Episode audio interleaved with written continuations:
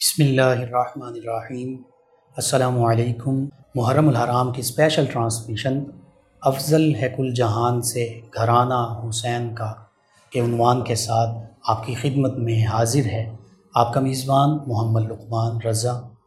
آج دو محرم الحرام سیدنا امام حسین علیہ السلام کے سفر کربلا پر گفتگو ہوگی اور ہمارے ساتھ شریک گفتگو ہوں گے ہمارے معزز مہمان اسلامک اسکالر جناب مفتی محمد رمضان جامی صاحب، سیدنا امام حسین علیہ السلام کا مقام اور آپ کا گھرانہ وراء الورا نبی محتشم صلی اللہ تعالیٰ علیہ وآلہ وسلم نے سیدنا امام حسن حسین علیہ السلام دونوں شہزادوں کو جنتی نوجوانوں کا سردار فرمایا اور یوں ہی آپ کی بارگاہ میں ہدیہ عقیدت پیش کیا گیا کہ شاہ است حسین بادشاہ است حسین، دیں است حسین، دیں پناہ است حسین۔ سرداد نہ داد دست، در دست یزید۔ حقہ کے بنائے لا الہ است حسین۔ وہ عظیم ہستی کہ جنہوں نے اپنا گھر بار، سب کچھ اللہ کے راستے میں حق کی خاطر لٹا دیا۔ وہ سیدنا امام علی مقام، سیدنا امام حسین علیہ السلام، آپ کے سفر کربلا۔ کی کئی منازل اور کئی اس کے حصے ہیں، ان کے حوالے سے آج گفتگو ہوگی۔ اور ہمارے معزز مہمان جناب مفتی محمد رمضان جامی صاحب، ان سے میں یہ سوال، میرا پہلا سوال یہ ہے ہمارے ناظرین کی رہنمائی کے لیے کہ امام علی مقام علیہ السلام کی اس جد و جہد اور واقعہ کربلا کے اسباب کیا تھے، محرکات کیا تھے؟ بسم اللہ الرحمن الرحیم، اللہم صلی وسلم، مبارک علی سیدنا و مولانا محمد معدن الجود والکرم وعلا علی وصحبی وبارک وسلم۔ بہت شکریہ جناب محمد لقمان رضا صاحب۔ بڑے خوبصورت عنوان کے ساتھ آج آپ پروگرام لے کر تشریف لائے ہیں۔ یقیناً واقعہ کربلا تاریخ اسلام کی ایک ایسی دلخراش حقیقت ہے کہ جس سے انکار نہیں کیا جا سکتا۔ جی۔ اور ظلم اور بربریت کی ایک ایسی داستان رقم کی گئی ہے کہ جسے سن کر پڑھ کر دیکھ کر حالات انسان کا کلیجہ چر جاتا ہے۔ جی۔ اور جہاں تک تعلق ہے اس کے اسباب کا اس کے محرکات کا تو حضرت علامہ اقبال رحمۃ اللہ تعالیٰ علیہ نے اس بات کی طرف اشارہ کرتے ہوئے کہا تھا کہ ستیزہ کار رہا ہے ازل سے تا امروز چراغ مصطفی سے شرار بولا بھی۔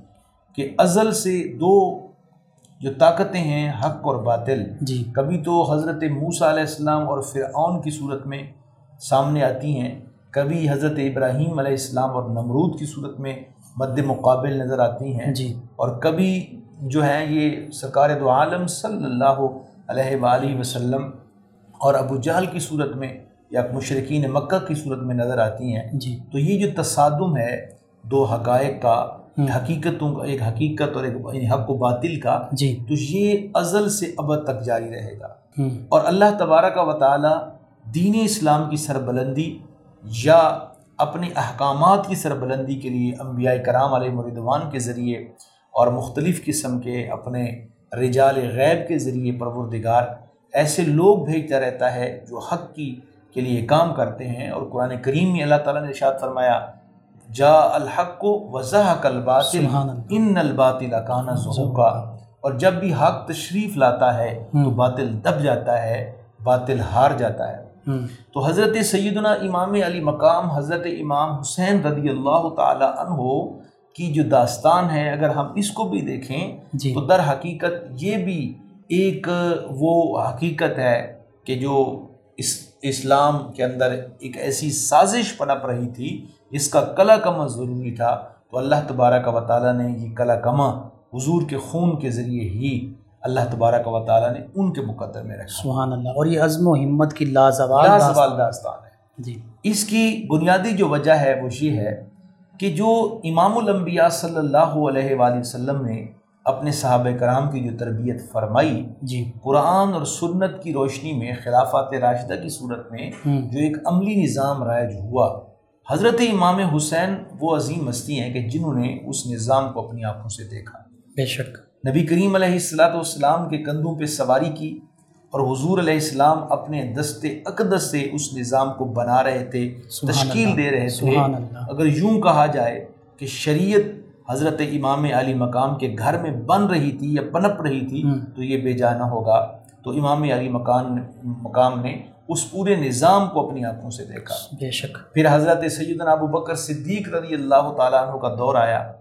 تو آپ نے بھی جو جد جو کی جو کوششیں کی جو کاوشیں کی حضرت سیدنا امام حسین ان کو دیکھ رہے تھے۔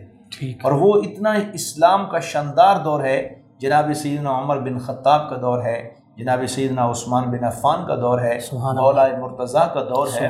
تو حضرت سیدنا امام علی مقام حضرت امام حسین رضی اللہ تعالیٰ عنہ کے دل و دماغ میں کچھ نقوش تھے۔ جی۔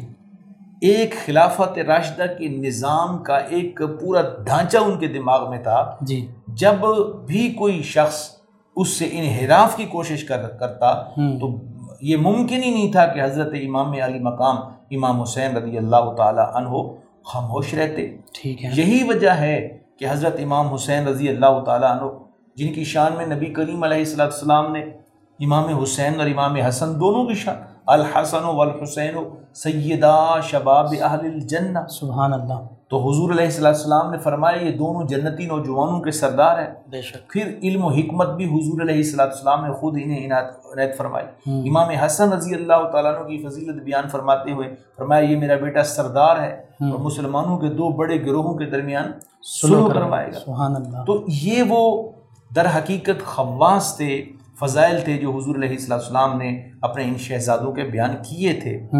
اب یہ جو خلافت راشدہ کا دور جب ختم ہوتا ہے جی۔ تو خلافت راشدہ کے نظام کے بعد حضرت امیر معاویہ صحابی رسول ان کا دور رضی اللہ تعالیٰ عنہ جی۔ ان کا دور جب اختتام کی طرف جاتا ہے تو یزید خلیف مسند خلافت پہ متمکن ہوتا ہے یعنی حاکم وقت مقرر ہوتا ہے۔ ٹھیک ہے۔ تو اس وقت وہ نظام جو حضرت امام علی مقام حضرت امام حسین رضی اللہ تعالی عنہ دیکھنا چاہتے تھے جی۔ وہ نظر نہیں آ رہا تھا۔ ٹھیک ہے۔ اور عموماً یہ ہوتا ہے کہ کوئی شخص ایک دوسرے شخص کے مد مقابل ہوتا ہے جی۔ کہ جب کوئی بادشاہت پہ متمکن ہو رہا ہے تو وہ مد مقابل ہوتا ہے کہ بھئی آدھے لوگ اس کو مقرر کر دیتے ہیں اور آدھے دوسرے وہ تو دوسرا پہلے کے خلاف کرے تو یہ بغاوت شمار ہوگی کہ بھئی آپ ویسے تو لوگوں کے ذریعے تو جمہوری طریقے سے تو جیت نہیں سکے خلیفہ نہیں بن سکے یا حاکم نہیں بن سکے۔ اب یہ بغاوت کے ذریعے حاکم بننا چاہتے ہیں تو یہاں ایسا کوئی سین نہیں۔ حضرت سیدنا امام حسین رضی اللہ تعالیٰ عنہ مدینہ منورہ میں تشریف فرمائے۔ جی۔ اور آپ بڑے سکون کے ساتھ زندگی گزار رہے ہیں۔ تو ادھر ساٹھ ہجری میں بائیس رجب کو یزید نے اعلان کر دیا کہ میں حاکم ہوں۔ ٹھیک ہے۔ تو یہاں یہ چیزوں یہ چیز بڑی کلیئر ہو جاتی ہے کہ اگر معاذ اللہ آپ کی کوئی خواہش ہوتی جی آپ جی حکومت کے لیے تو آپ اس وقت اسٹرگل کرتے اہل مدینہ کو کہتے حضرت عبداللہ بن زبیر اس وقت مکہ کے گورنر تھے ان کو کہتے یا یہاں پہ مدینہ میں جتنے لوگ تھے یہ آپ کے ماننے والے تھے ان سے کہتے۔ کہ جی آپ لوگ میرے میرا ساتھ دیں میں چاہتا ہوں کہ ہم بھی ایک سسٹم بنائیں ایک سسٹم متعارف آپ میری بیعت کر میری بیعت کر لیں۔ ٹھیک ہے۔ لیکن آپ نے ایسا کچھ نہیں کیا تو پتہ یہ چلتا ہے کہ یہ جو حقیقت یہ جو تاریخ کی کہانی ہے یہ یک طرفہ ہے۔ ٹھیک یہ یزید کا ظلم ہے یہ یزید کی کارستانیاں ہیں اور اس کا پس پردہ حقائق وہی ہیں۔ اور یزید سے حضرت امام حسین رضی اللہ تعالیٰ عنہ کو کیوں نفرت تھی؟ جی۔ اس میں بھی کوئی ذاتی مسئلہ نہیں تھا۔ صحیح۔ دین کی بقا کی بات تھی۔ کیونکہ وہ فاسق و فاسق تھا۔ فاجر تو یہ تھا کہ جب اس نے اپنے خلیفہ ہونے کا اعلان کیا تو ساتھ اس نے یہ بھی اعلان کر دیا کہ آج رات فنکشن ہوگا۔ سرخ کپڑے پہنے گئے شراب پی گئی تمام صوبوں کے گورنروں کو بلایا گیا۔ اور جناب علاقے کے جناب موسیقی کی ایک طویل مجلس بپا ہوئی۔ حلال اور حرام کا اختلاط کر دیا۔ اختلاط کر دیا۔ اور۔ بہت ساری شرع جو حدود تھی ان کو پامال کیا جانے لگا۔ تو امامی علی مقام جیسے کہ میں نے ابتدا میں کہا جی۔ ان کے دماغ کے اندر ایک نقشہ تھا۔ جی۔ ان کے دماغ میں ایک حقیقت تھی جو خلافت راشدہ خلافت علی منہاج النبوہ. وہ جو۔ سسٹم تھا وہ ان کے دماغ کے اندر تھا۔ آپ اس کی بحالی چاہتے تھے۔ آپ اس۔ سسٹم کا ارتقاء چاہتے تھے۔ جس سسٹم کو حضرت سیدنا ابو بکر کے بعد عمر نے پروان چڑھایا۔ جیسا کہ کل بھی آپ فرما رہے تھے بائیس لاکھ مربع میل پہ جی تک پھیلایا۔ حضرت عثمان غنی نے علمی اور قرآنی جو خدمات ہیں وہ سر انجام دی۔ مولا المرتضیٰ نے پوری دنیا میں علم کی روشنی پھیلائی تو اس کو آگے بڑھنا تھا۔ تو اس کو آگے بڑھانے کے لیے تو چاہیے جائے کہ کوئی آگے بڑھاتا وہ ایک ایسا حاکم ایک ایسا ظالم آدمی حاکم بننے جا رہا تھا جو ان چیزوں کو بھی خراب کرنے کی کوشش کر رہا یعنی تھا۔ وہ اسلام ہی کے لیے بدنامی کا باعث تھا جی بالکل۔ اور نقصان کا باعث تھا۔ اس کے جو فاسقانہ فاجرانہ جو احکام تھے جو اس کے اعمال تھے اس سے اسلام کو کوئی فائدہ نہیں ہونے والا تھا بلکہ نقصان ہو رہا بالکل۔ اس وجہ سے سیدنا امام علی مقام علیہ السلام نے حق کی بات جو ہے اعل- اعلان کہی اور ڈٹ گئے حق پر۔ بالکل اسی طرح یہ ہے کہ اور یہ بعض اوقات ایک ایسا مقام آتا ہے جی۔ کہ جب کسی شخصیت پر اہل حق پر یہ واجب ہو جاتا ہے جب آپ کی آنکھوں کے سامنے حدیث پاک ہے نا؟ جی کہ جب تمہارے سامنے برائی یا ظلم ہوتے۔ برائی یا ظلم ہوتے دیکھو تو پھر تمہارے پاس تین راستے ہوتے بے شک بے شک۔ من را من کو منکرن فل یغیر بیدہی۔ جو برائی کو دیکھے تو اگر وہ تاہ صاحب است- استطاعت ہے اس کے اندر طاقت ہے تو اس کو اپنے ہاتھ سے ہاتھ سے روکے ٹھیک ہو گیا بالکل۔ پہلا درجہ۔ جی پہلا درجہ ہے۔ اور یہ عموماً ان لوگوں کے لیے کہا جاتا ہے جو صاحب طاقت ہوتے ہیں۔ ٹھیک ہے۔ جن جن کے پاس یہ اقتدار ہوتا ہے جن کے پاس لوگوں کی پاور ہوتی ہے محبتوں کی پاور ہوتی ہے۔ بالکل ٹھیک۔ وَإِلَّا فَبِلِسَانِ ہی ٹھیک ہے۔ اگر زبان ہاتھ سے وہ طاقت نہیں رکھتا تو پھر زبان سے۔ ٹھیک ہے دوسرا درجہ۔ دوسرا درجہ یہ ہے کہ وہ زبان سے کہے کہ تم غلط غلط ہو۔ غلط کو غلط کہے ٹھیک کو ٹھیک کہے۔ بالکل ٹھیک ہو گیا۔ اگر زبان سے کہنے کی طاقت بھی نہیں رکھتا وہ اللہ فب قلبی ہوں وزالی کا اضعف من الایمان او کما قال نبی صلی اللہ علیہ وسلم۔ فرمایا تیسرا درجہ یہ ہے کہ وہ دل میں برا جانے۔ امام علی مقام جس منصب پہ فائز تھے آپ پہلے درجے کے سبحان اللہ بے شک۔ آپ استقامت کے کوہ گراں تھے۔ بے شک۔ آپ استقامت کے کوہ ہمالیہ تھے۔ بے شک۔ تو اس لیے آپ نے جو ہے یہ فیصلہ کیا اور آپ نے یہ عظیمت کو اختیار نہیں کیا۔ آپ نے راہ حقیقت کو اختیار کیا۔ آپ نے ایک استقامت کو اختیار عزم و ہمت کے راستے پر۔ عزم و ہمت کے عظیمت کو جو ہے نا وہ اختیار کر کے چونکہ اس میں وہ کوفیوں کے خطوط وہ بھی ایک اب بن چکے ہیں کہ اگر ان خطوط کا جواب نہیں دیا جاتا تو پھر کل روز محشر بھی بالکل دیکھیے میں کوفیوں کے خطوط کی طرف بھی آتا ہوں۔ جی۔ لیکن جس وقت یزید حاکم مقرر ہوتا ہے جی جی۔ اس نے لیٹر لکھا ولید بن عقبہ کو جو اس وقت گورنر مدینہ تھے۔ مدینہ۔ کہ آپ سب سے پہلا کام یہ کریں کہ امام حسین رضی اللہ تعالیٰ عنہ سے بیعت لیں۔ بیعت کا معنی یہ ہوتا تھا اس دور میں کہ آپ مجھے بحیثیت حاکم و تسلیم کر لیں۔ آپ کے ذریعے کر لیں۔ اب یہ جو ولید بن عقبہ تھے نا یہ بڑے محب اہل بیت تھے بڑے ایک صاف وہ نرم دل کے نرم دل کے۔ یہ امام حسین رضی اللہ تعالیٰ عنہ کی بارگاہ میں حاضر ہوئے مدینہ منورہ میں۔ ٹھیک ہے۔ Governor Medina. جی۔ اور بڑے ادب سے گزارش کی کہ حضور میں ایک ایک ایسی خبر لایا ہوں جو کچھ اچھی نہیں ہے۔ آپ نے ارشاد فرمایا کیا خبر ہے بتائیے؟ تو ولید نے کہا حضور خبر یہ ہے کہ یزید حاکم بن چکا ہے اسلامی سلطنت کا۔ اور اس کا یہ پہلا سے پہلا حکم ہے کہ یہ فوری طور پر امام حسین رضی اللہ تعالیٰ عنہ میری بیعت کریں۔ ٹھیک ہے۔ تو اب میں مجبور ہوں تو آپ برائے مہربانی بیعت کریں۔ یا کیا آپ کیا آپ کی کیا رائے ہے؟ امام حسین رضی اللہ تعالیٰ عنہ نے اسی وقت جو ایک جملہ ارشاد فرمایا آخر تک آپ اسی پہ قائم رہے۔ آپ نے فرمایا کہ میں کبھی بھی یزید جیسے فاسق آدمی کی بیعت نہیں کروں گا۔ سبحان اللہ۔ فرسٹ ٹائم ہی آپ نے یہ جملہ ارشاد فرما دیا۔ اب ولید نے یہ کہا کہ حضور اگر آپ بیعت نہیں کریں گے تو پھر جیسے آپ کہیں یہ علاقہ یہ سلطنت یہ مدینہ آپ کے قدموں پہ قربان ہے۔ میں جیسے آپ فرمانا چاہتے ہیں جی۔ میں کرنا چاہتا ہوں۔ تو اب ذرا یہ دیکھیے بائیس تاریخ کو خلیف یزید خلیفہ جو ہے وہ مسنت خلافت پہ مسنت اقتدار پہ متمکن ہوتا ہے۔ تو اس سے لے کر اینڈ تک اس سے لے کر آپ تک جو پہلا حضرت امام حسین رضی اللہ تعالیٰ عنہ ستائیس رجب کو بائیس رجب کو وہ حاکم بنتا ہے؟ جی۔ اور ستائیس رجب کو حضرت سیدنا امام حسین رضی اللہ تعالیٰ عنہ پانچ دن کے اندر اندر یہ فیصلہ فرما لیتے ہیں کہ میں نے یہاں نہیں رہنا اور آپ یہاں سے نکل کر مکہ کی طرف روانہ ہو جاتے ہیں۔ یعنی مدینہ منورہ سے مکہ مکرمہ کی جانب جو سفر ہے اس کی یہ پھر وجوہات ہیں یہ اسباب جی ہیں۔ اب یہاں پہ ایک بڑی اہم بات یہ بھی آتی ہے عموماً لوگ یہ کہتے ہیں کہ جی دیکھیے یزید کو تو کسی چیز کی خبر بھی نہیں تھی۔ یزید کو اتنی خبر تھی کہ کوفہ میں بیٹھ کر شام میں شام بیٹھ میں کر بیٹھ کر۔ شام سے مدینہ منورہ میں اتنے لیٹرز اتنے لوگوں کو بھیجا گیا کہ امام حسین رضی اللہ تعالیٰ عنہ پانچ دن کے اندر اندر مدینہ چھوڑنے پر مجبور ہو گئے۔ ٹھیک ہے۔ اتنا تو آپ کو پریشرائزڈ کیا گیا نا اتنا تو آپ پر پریشر ڈالا گیا امام علی مقام پر۔ جی۔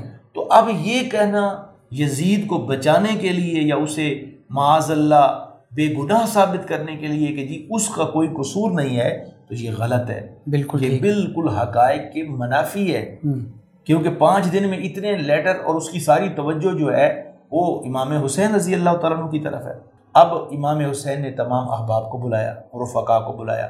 اور حقیقت حال سے آگاہ کیا۔ ٹھیک۔ اور پھر آپ نے جو بڑا ایک اہم کام جو اس وقت تمام ہمارے اہل بیت اتحار کا طرز عمل تھا جی۔ صحابہ کرام رضوان اللہ علیہ مجمعین کا طرز عمل تھا وہ یہ تھا کہ وہ جو بھی سفر کرتے آقا علیہ السلام السلام کی بارگاہ میں حاضر سبحان اللہ۔ امام علی مقام نے سرکار دو عالم صلی اللہ علیہ وسلم کی خدمت میں اقدس میں حاضری دی۔ اور رقین نے لکھا ہے کہ یہ حاضری آپ کی زندگی کی آخری حاضری تھی۔ بے شک۔ اور جس محبت کے ساتھ جس عشق کے ساتھ آپ نے وہاں پہ جا کے سلام عقیدت پیش کیا محبتوں کے نذرانے پیش کیے اور نانا جان کی خدمت میں گویا یہ آخری سلام کیا کہ۔ میں اب یہاں سے نکل رہا ہوں اور دوبارہ یہاں واپس آنا ممکن نہیں ہے۔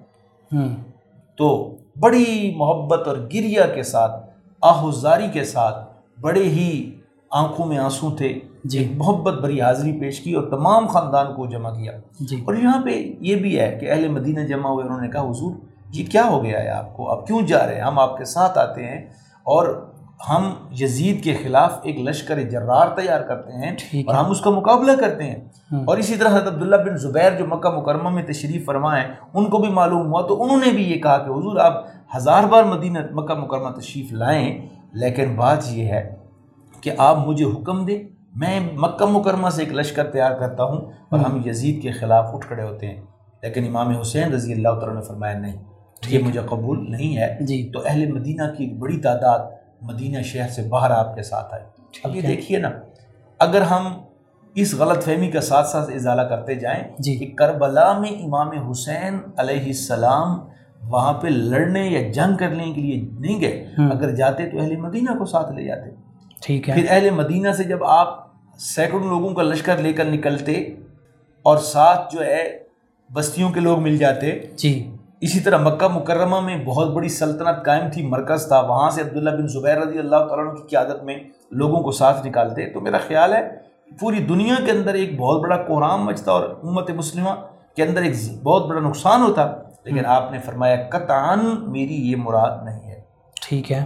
آہوں اور سسکیوں میں آپ نے مدینہ کو چھوڑا اور پانچ دن کا سفر کرنے کے بعد یعنی ستائیس کو آپ نکلے تو دو یا تین شعبان المعظم کو آپ مکہ مکرمہ پہنچ گئے۔ اب مکہ مکرمہ جب آپ پہنچے تو وہاں شہروں شہر کس کے باہر لوگوں کا ایک بہت بڑا جم غفیر تھا جی۔ کہ نواز رسول تشریف لا رہے ہیں اور لوگوں کو یہ اندازہ بھی ہو گیا تھا کہ آپ حج کے لیے تشریف نہیں لا رہے۔ ہیں ٹھیک ہے۔ آپ عام سفر کے ذریعے بھی تشریف نہیں لا رہے بلکہ آپ ایک خاص مشن پہ گھر کو چھوڑ چکے ہیں۔ ٹھیک ہے۔ اور وہ مشن جو ہے جو ہے وہ اس مشن کے لیے۔ اور آپ نکلے کیوں تھے؟ یہاں بھی مورخین نے لکھا ہے کہ آپ نے سوچا کہ اگر مدینہ منورہ بیٹھا رہوں گا جی۔ تو بات نہیں بنے گی حج کا موسم ہے پوری دنیا اسلام سے لوگ آئیں گے صحابہ کرام ہوں گے بزرگ صحاب تشریف لائیں گے تو ان سے مشاورت کروں گا کہ یزید کے معاملے میں کیا کیا جائے۔ صحیح۔ تو اس حوالے سے جو ہے یہاں مکہ مکرمہ تک جو ہے یہ آپ کا پہلا سفر مکمل ہوتا ہے۔ جی۔ آپ مکہ مکرمہ پہنچ جاتے ہیں۔ بے شک۔ اور مدینہ منورہ غالباً اس لیے بھی چھوڑا کہ مدینہ طیبہ میں کسی قسم کی کوئی خون ریزی نہ ہو نہ یہاں پہ جنگ و جدل کا بازار گرم نہ ہو۔ نہ ہو۔ سیدنا امام حسین علیہ السلام آپ کے سفر کربلا کے اسباب و محرکات آپ کے سامنے پیش کیے گئے۔ اسی طرح مدینہ طیبہ سے کیسے جدائی آپ نے گوارا کی کہ آج ہم دیکھتے ہیں ایک عام نبی کریم صلی اللہ علیہ وآلہ وسلم کا امتی جب مدینہ طیبہ حاضر ہوتا ہے تو اس کی خواہش ہوتی ہے کہ میں ساری زندگی یہیں بسر کر لوں یہیں مجھے موت آ جائے، جنت البقی مدفن بن جائے۔ تو نبی رحمت صلی اللہ علیہ وآلہ وسلم کے پیارے نواسے ان کا عالم کیا ہوگا کہ جب وہ مدینہ طیبہ سے رخصت ہو رہے ہوں گے؟ افضل ہے کل جہان میں گھرانہ حسین کا کے عنوان کے ساتھ محرم الحرام کی اسپیشل ٹرانسمیشن آپ کی خدمت میں پیش کی جا رہی ہیں۔ آج دو محرم الحرام سفر کربلا کی تفصیلات جو ہیں وہ آپ کے گوش گزار ہو رہی ہیں۔ ہمارے ساتھ شریک گفتگو ہیں ہمارے معزز مہمان جناب مفتی محمد رمضان جامی صاحب اور مکہ المکرمہ سیدنا امام علی مقام علیہ السلام تشریف لے آتے ہیں۔ پھر مکہ المکرمہ میں کیا حالات پیش آئے؟ صحابہ کرام علیہ مردوان کے ساتھ کیا گفتگو ہوئی؟ کیا مشورے ہوئے؟ اور پھر امام علی مقام علیہ السلام نے کیسے نمائندے کے طور پر سیدنا امام مسلم بن عقیل علیہ السلام کو کوفہ کی جانب روانہ فرمایا اس پر تفصیلی گفتگو فرمائیں گے ہمارے معزز مہمان جناب مفتی محمد رمضان جامی صاحب۔ امام حسین رضی اللہ تعالیٰ عنہ جب مکہ مکرمہ پہنچے تو وہاں پہ عبداللہ بن زبیر گورنر مکہ تشریف فرما تھے۔ جی۔ انہوں نے استقبال کیا اور مکہ مکرمہ کے لوگوں نے بڑے والہانہ انداز سے استقبال کیا۔ ٹھیک اور آپ نے وہاں پہ مکہ مکرمہ میں قیام فرمایا۔ جیسا میں نے عرض کیا کہ مکہ مکرمہ تشریف لانے کا مقصد بھی یہ تھا کہ بزرگ صحابہ کرام سے ملاقاتیں ہوں مشاورت ہو کہ ایک ایسا شخص مسند پہ متمکن ہو چکا ہے حاکم بن چکا ہے کہ جو اسلامی اقدار کو اس طرح نہیں جانتا۔ اور اور اس آپ اسلامی اقدار کی ایک احیا چاہتے تھے ارتقاء چاہتے تھے تو آپ نے عبداللہ بن زبیر رضی اللہ تعالیٰ عنہ سے بھی مشاورت کی تو عبداللہ بن زبیر نے کہا کہ اگر آپ حکم فرمائیں تو ایک بہت بڑا لشکر تیار کر کے پوری دنیا کے مسلمانوں کو جمع کرتے ہیں اور یزید کے خلاف جو ہے اعلان بغاوت کرتے ہیں لیکن امام حسین نے فرمایا نہیں۔ ٹھیک ہے۔ میں اصلاح چاہتا ہوں اور میں چاہتا ہوں کہ میں جب بیعت نہیں کر رہا تو اس کا خمیازہ کسی اور کو نہ بھگتنا پڑے۔ ٹھیک۔ یوں یہ شابان المعظم کا جو مہینہ ہے یہ گزرتا ہے بیس پچیس دن ہے تو حج کے ایام بھی شروع ہو جاتے ہیں۔ جی۔ تو دس رمضان المبارک کو حضرت امام علی مقام کو خط آنا کوفیوں کے شروع ہو گئے۔ ٹھیک۔ کہ کوفی بھی یزید کے اس جو سسٹم تھا اس سے بیزار ہوتے نظر آئے۔ ٹھیک ہے۔ انہوں نے خطوط میں لکھا اور یہ خطوط کا جب سلسلہ شروع ہوا تو پانچ دن کے اندر ہزاروں خطوط پہنچ گئے۔ ٹھیک۔ ایک ایک گھر سے سینکڑوں سینکڑوں خطوط۔ بارہ ہزار بارہ ہزار اٹھارہ تیس ہزار تک چھتیس ہزار تک کی روایات بھی موجود ہیں تیس۔ ہزار کی روایات موجود ہیں۔ ٹھیک۔ تو بہرحال ایک طویل ہم یوں کہہ سکتے ہیں کہ بہت کافی مقدار میں خطوط کثیر کثیر تعداد میں ہم کہہ سکتے ہیں۔ ٹھیک ہے۔ تو اس وقت امام علی مقام نے سفر کا فیصلہ کیا جی۔ کہ اب ہمیں ان خطوط کے بعد کوفہ کی طرف جانا چاہیے۔ ٹھیک۔ وہاں کے لوگوں کی جو داد رسی ہے وہ ہم پر واجب ہے۔ ٹھیک ہو گیا۔ مشاورت کی تو اس مشاورت میں یہ طے پایا کہ نہیں آپ خود تشریف نہ لے جائیں بلکہ آپ اپنے چچیرے بھائی چچا زاد بھائی حضرت مسلم بن عقیل رضی اللہ تعالیٰ عنہ کو ان کو روانہ کر دیں۔ ٹھیک۔ وہاں کے حالات کا وہ جائزہ لے لیں گے ادراک کریں گے تو آپ ان کو روانہ فرما دیں۔ تو آپ نے فرمایا یہ بہترین ہے۔ تو آپ نے حضرت مسلم بن عقیل کو اپنا سفیر بنایا اور ان کو اہل کوفہ کے نام ایک خط لکھ کر دیا کہ آپ تشریف لے جائیں اور اہل کوفہ کو میرا یہ خط پڑھ کر سنائیں اور انہیں بتائیں کہ امام ان قریب تشریف لے آئیں گے۔ ٹھیک۔ حضرت مسلم بن عقیل پندرہ رمضان المبارک کو مک مکہ مکرمہ سے روانہ ہوتے ہیں۔ ٹھیک جب آپ مکہ مکرمہ سے روانہ ہوئے تو سفر کرتے کرتے آپ تشریف لے گئے جب پہنچے تو آپ وہاں پہ جو نعمان بن بشیر تھے جی۔ کوفہ کے گورنر جی۔ وہاں ان سے جا کر ملے۔ کیونکہ یہ بھی ان لوگوں میں شام- شامل تھے نعمان بن بشیر جو نبی کریم علیہ السلام کی آل سے محبت کرتے تھے امام علی مقام کے غلاموں میں شامل تھے۔ بے شک۔ آپ ان سے جا کے ملے اور انہیں بڑا والہانہ استقبال کیا عزت کی اور بتایا کہ یہاں کے جو لوگ ہیں وہ یزید سے خائف ہیں۔ ٹھیک۔ تو یزید کے جو جتنے بھی معاملات ہیں ان سے لوگ بدزن ہو چکے ہیں۔ تو آپ نے بڑا اچھا فیصلہ کیا۔ تو آپ نے بتایا کہ تھوڑی دیر کے بعد تھوڑے دنوں کے بعد انشاءاللہ العزیز امام علی مقام بھی تشریف لے آئیں گے۔ میں صرف ان کا سفیر بن کے یہاں پہ حاضر ہوا ہوں اور یہاں حالات کا ادراک کرنے آیا ہوں کہ یہاں کے حالات کیسے ہیں۔ نعمان بن بشیر نے اور وہاں کے اہل کوفہ لوگ جو ملے یہاں تک کہ اس دن زور کی نماز سے لے کر مغرب کی نماز تک مرخین کے مطابق چالیس ہزار لوگوں نے حضرت مسلم بن عقیل کے ہاتھ پر بیت کری اور زور اثر اور مغرب کی نماز بھی آپ کے پیچھے پڑی۔ جی۔ ادھر جب یزید کو پتہ چلتا ہے کہ نعمان بن بشیر بھی ان کے ساتھ مل چکے ہیں اور ہزاروں لوگ ان کی بیعت کر چکے ہیں۔ جی۔ تو انہوں نے فوری طور پر یہ حکم نامہ جاری کیا کہ نعمان بن بشیر کو انہوں نے معزول کر دیا اور ان کی جگہ پہ ابن زیاد کو گورنر بنا دیا۔ یزید نے مقرر کر جی ہے۔ جی اب یہاں بھی امام علی مقام رضی اللہ تعالی عنہ کے جو خاندان ہے ان کی دشمنی ظاہر ہوتی ہے کہ دیکھیے کہ یزید کے دل میں کتنا بغض ہے کہ جو شخص بطور اہل بیت ان کی مہمان نوازی کر رہا ہے اس کے خلاف بھی اتنا بڑا اقدام۔ تو یوں کہنا مناسب ہوگا کہ ہزاروں میں بہتر تن تھے تسلیم و رضا والے۔ خدا ان کا تھا اور یہ تھے خود خدا۔ والے۔ سبحان اللہ جب کسی نے حضرت سے وطن پوچھا تو فرمایا مدینے والے کہلاتے تھے اب ہیں کربلا والے۔ یہ نعرہ ہر کا تھا۔ جب وہ فوج شام سے نکلا کہ یوں نکلتے ہیں جہنم سے خدا والے۔ سبحان اللہ۔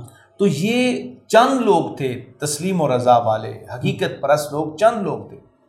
تو جب پتہ چلا تو حضرت مسلم بن عقیل کے پیچھے لوگ فوجی آئے انہوں نے پکڑا اور اللہ تعالیٰ کی مرضی کہ حضرت مسلم بن عقیل کو شہید کر دیا گیا۔ ٹھیک۔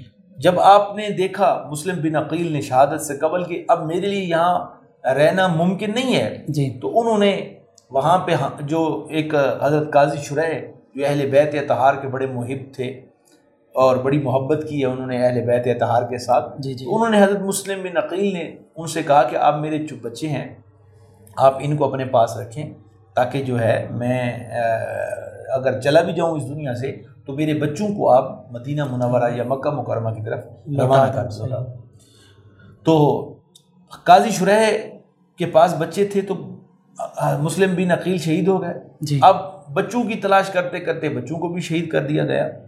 تو یہاں شہادت سے قبل یہ حضرت مسلم بن عقیل رضی اللہ تعالیٰ عنہ نے ایک خط لکھا تھا امام علی مقام کو کہ حضور یہاں کے حالات سازگار ہیں۔ اتنے ہزار لوگ بیت کر چکے ہیں آپ فوراً تشریف لائے ٹھیک تو ہے۔ امام علی مقام کو جب یہ خط پہنچتا ہے تو ظاہر ہے اس وقت تو حالات درست تھے کوئی کسی قسم کی کوئی ایسی پرابلم بھی نہیں تھی کوئی مسئلہ بھی نہیں تھا۔ تو آپ نے جب جو غالباً وہ خط راستے میں ملا تھا آپ تشریح روانہ ہو جی چکے جی تھے۔ جی روانہ نہیں نہیں نہیں روانہ نہیں ہوئے۔ جو ہی خط ملا آپ تو انتظار کر رہے تھے۔ جو ہی خط ملا تو آپ خوشی خوشی روانہ ہوئے کہ نہیں حالات بہت بہتر ہیں۔ تو لوگ واقعی سچ لوگ جو ہے نا لوگوں نے سچ کہا ہے۔ ٹھیک ہے۔ تو آپ نے چلنا چاہیے تو آپ تشریف لے تو جب خط ملا آپ کو تو اس وقت دیکھیے نا ذرا کہ آٹھ ذوالحجہ ہے۔ جی۔ یہ بڑا ایک اہم حج کے ایام۔ حج کے ایام ہے تو مطلب ہے شوال گزر چکا ہے زیقات گزر چکا ہے یہ بہت سے مہینے گزر چکے ہیں۔ بالکل۔ امام علی مقام امام حسین رضی اللہ تعالیٰ نے اس وقت اگر آپ کے دو دل میں خلافت یا آپ کے دل میں حکومت کا کسی قسم کا کوئی لالچ ہوتا تو معاذ اللہ استغفر اللہ تو آپ وہیں پہ رہتے۔ اور دنیا بھر کے حجاج صحابہ کرام بزرگان دین ان کو کہتے کہ آپ رکیے یہاں پہ۔ اور میری بیعت کر لیجیے لیکن آپ نے کچھ بھی نہیں کیا یہ چیزیں بتاتی ہیں کہ اس معاملے میں آپ اللہ تبارک و تعالیٰ کے عین حکم کے مطابق چل رہے تھے اور یزید بالکل ظالم اور ایک غلط راستے پہ چل رہا تھا۔ ٹھیک ہے۔ تو آپ نے آٹھ ہجری کو وہاں سے آٹھ تاریخ کو آٹھ ذی الحجہ کو آپ روانہ ہوئے۔ تو آپ کا یہ روانہ ہونا بھی بتاتا ہے امام علی مقام کا کہ امام حسین کو اندازہ تھا اور آپ جانتے تھے کہ یہ چیز اہم نہیں کہ میں حج کروں۔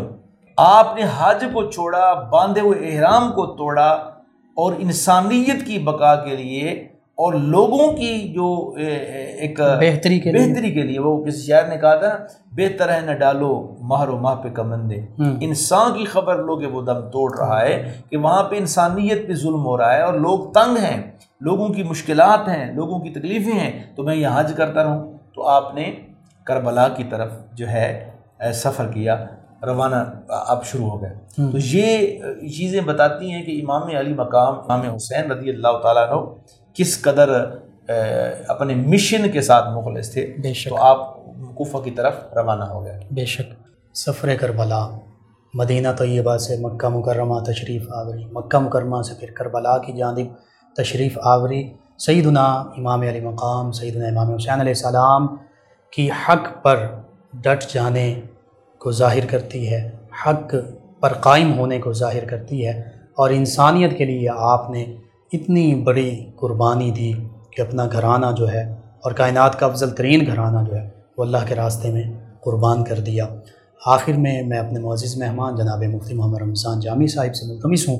کہ اللہ کی بارگاہ میں دعا کے لیے ہاتھ اٹھا دیجیے۔ آمین۔ اللہم صلی علی سیدنا و مولانا محمد مبارک وسلم۔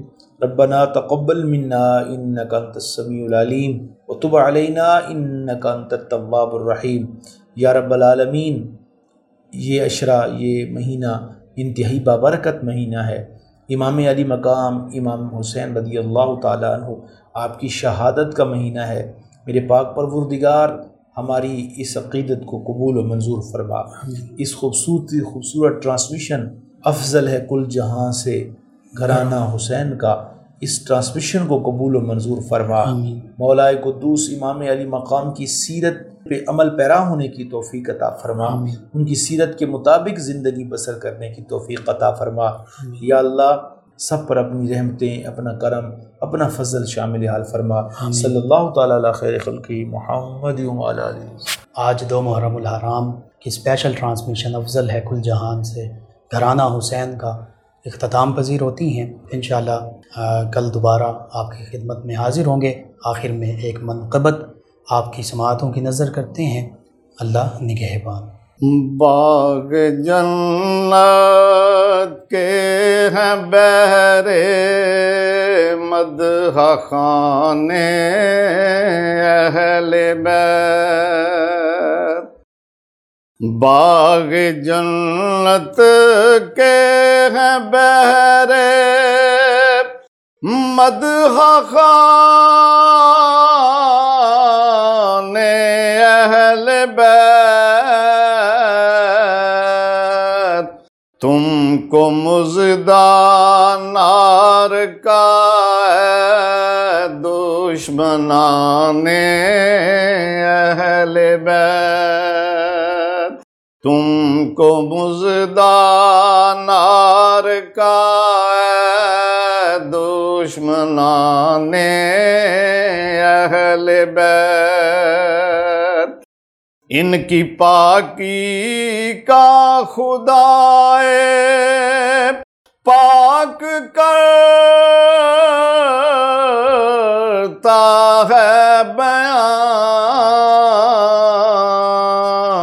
آیا تطہیر سے ظاہر ہے شان اہل بیت آیا تطہیر سے ظاہر ہے شان اہل بیت۔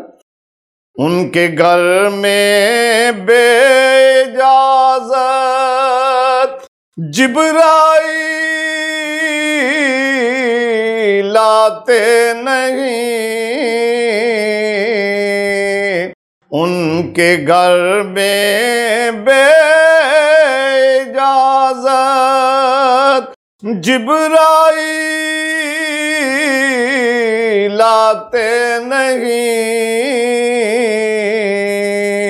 قدر والے جانتے ہیں قدر و شان اہل بیت۔ قدر والے جانتے ہیں۔ قدر و شان اہل بیت۔ کس شکی کی ہے حکومت؟ ہائے کیا اندیر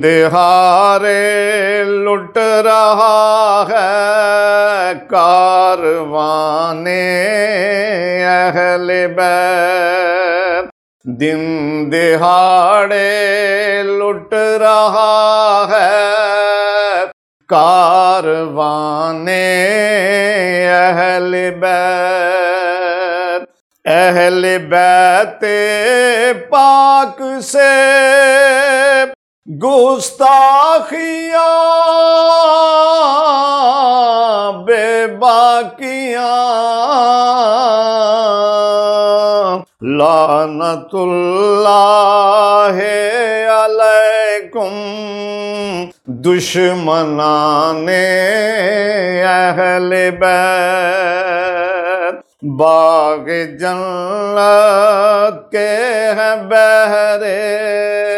مدح خان اہل بیت تم کو مزدہ نار کا ہے۔ دشمنان اہل بیت۔